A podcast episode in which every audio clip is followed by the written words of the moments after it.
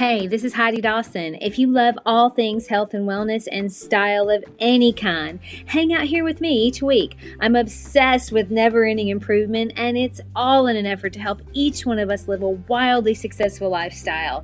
Subscribe today so you don't miss a thing.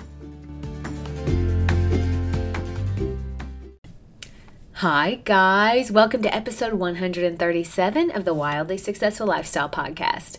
I hope this finds you well, and I genuinely hope the stories I tell and the mindset work is making your life better. It certainly is making mine better. All right, how many times have you heard someone say, That's just how I am? Or, That runs in the family? How about when someone says, I can't change it, it's in my DNA? Well, it turns out that can be true, but it doesn't have to be true. We do have certain inherited genetic traits. And if we did nothing new or learned nothing new and stayed in the same routines and did the same predictable actions, then of course our lives will end up just as our genetics were originally wired. But it doesn't have to be that way. I mean, if we're not loving the way our life is headed, or maybe we don't want to live the life of our parents and our ancestors, then we can change it. Now, it means getting a little uncomfortable, but how many times have you heard that life happens just outside of your comfort zone. Turns out it's actually really true. In Dr. Dispenza's book, Evolve Your Brain, he says in order to change the course of our life, we either have to learn new things or we have to have new experiences. Now, like I always try to do with you guys, I'm going to be really honest and tell you my experience with this. There have been times in my adult life where I just wish time would go by and we would just be retired already and I wouldn't have to be doing what I was doing. But I've already said that I am a confessed self improvement junkie. So, along with that thought of wishing time away, I also knew that that was not really uh, any way to live. Wishing life away because I wasn't waking up excited for the day was kind of sad when I look back on it. Now, it all boils down to I had stopped creating a life that I was excited about and kind of had fallen into a routine that stopped lighting me on fire. Now, if you feel that way or if you feel bored in your life, I'm just going to say, I promise it doesn't have to be that way. I wake up excited about what I'm doing and what I have going on all the time now. Not every single day, but on the days where I wake up and maybe I got up on the wrong side of the bed, I know that once I have listened to my positive podcast, done my meditation, written in my journal, and then set an intention for the rest of the day, including what time my workout will be, I know I'll be back on track. That's my baseline. I do that every single day. I, I, actually put it in my day planner and it feels so good when I get to check it off as complete. It's a really good feeling. Now, living a wildly successful lifestyle is different from person to person, of course. And everyone has varying ideas of how their perfect life would look. But having good habits is so important because the days when we aren't firing on all cylinders, those good habits will at least keep us from derailing completely.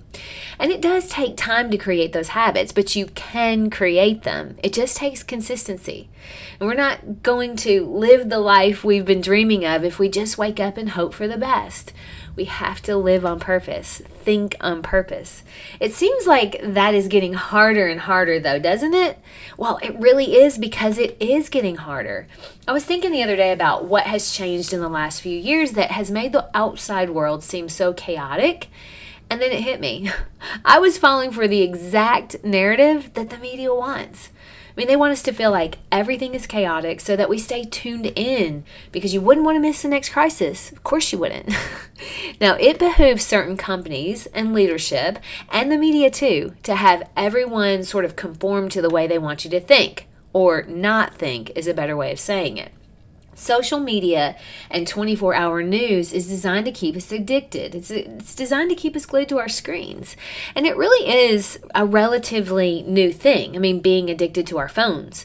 So, really, because of social media and the 24 hour news. And we're kind of just now waking up to the idea that maybe it's doing more damage than we think. But it's insidious, so it's subtle, and we don't realize it. So, what do we do? I thought you'd never ask. Remember at the start of the episode, I talked about how Dr. Dispenza said that in order to change your life, you have to learn something new or experience something new. Well, I think it's time we all learn how to think on purpose.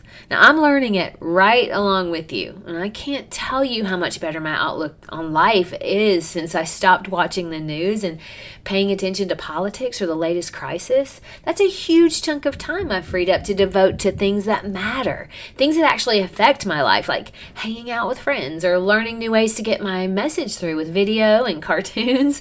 I'm having so much fun with that, and I'm learning something new. It feels like every single day. And now that COVID is almost in our past, we've started traveling again too, and even just experiencing new things in our own city without having to go anywhere. And on that, along that line, I like to add one thing. I don't know when we decided that Saturday and Sunday were the only days we were allowed to have fun without feeling guilty. I mean, go out on a Tuesday. Take a day off if you can and visit something cool in your city. Go have a lunch, new lunch in a new place. It might feel a little uncomfortable at first, but it is worth it.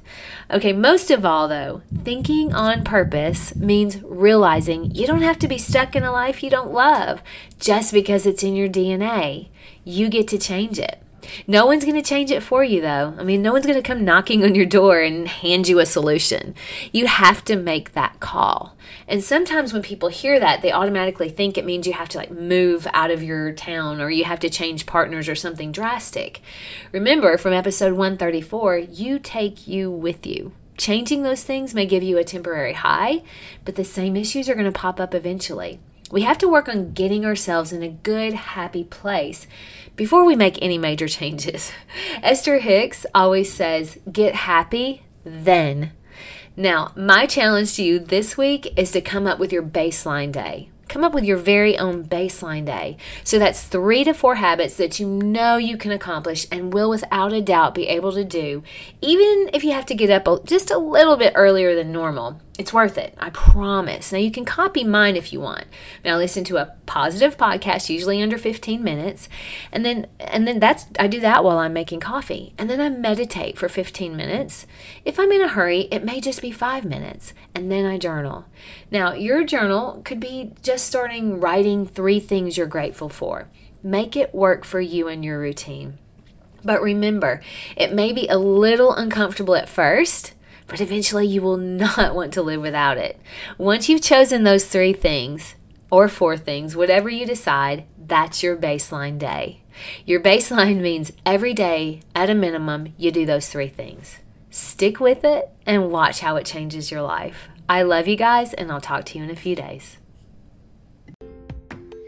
Don't forget to subscribe and share with your friends because we're just going to keep going bigger and better places together, and I love that about us. Talk to you in a few days.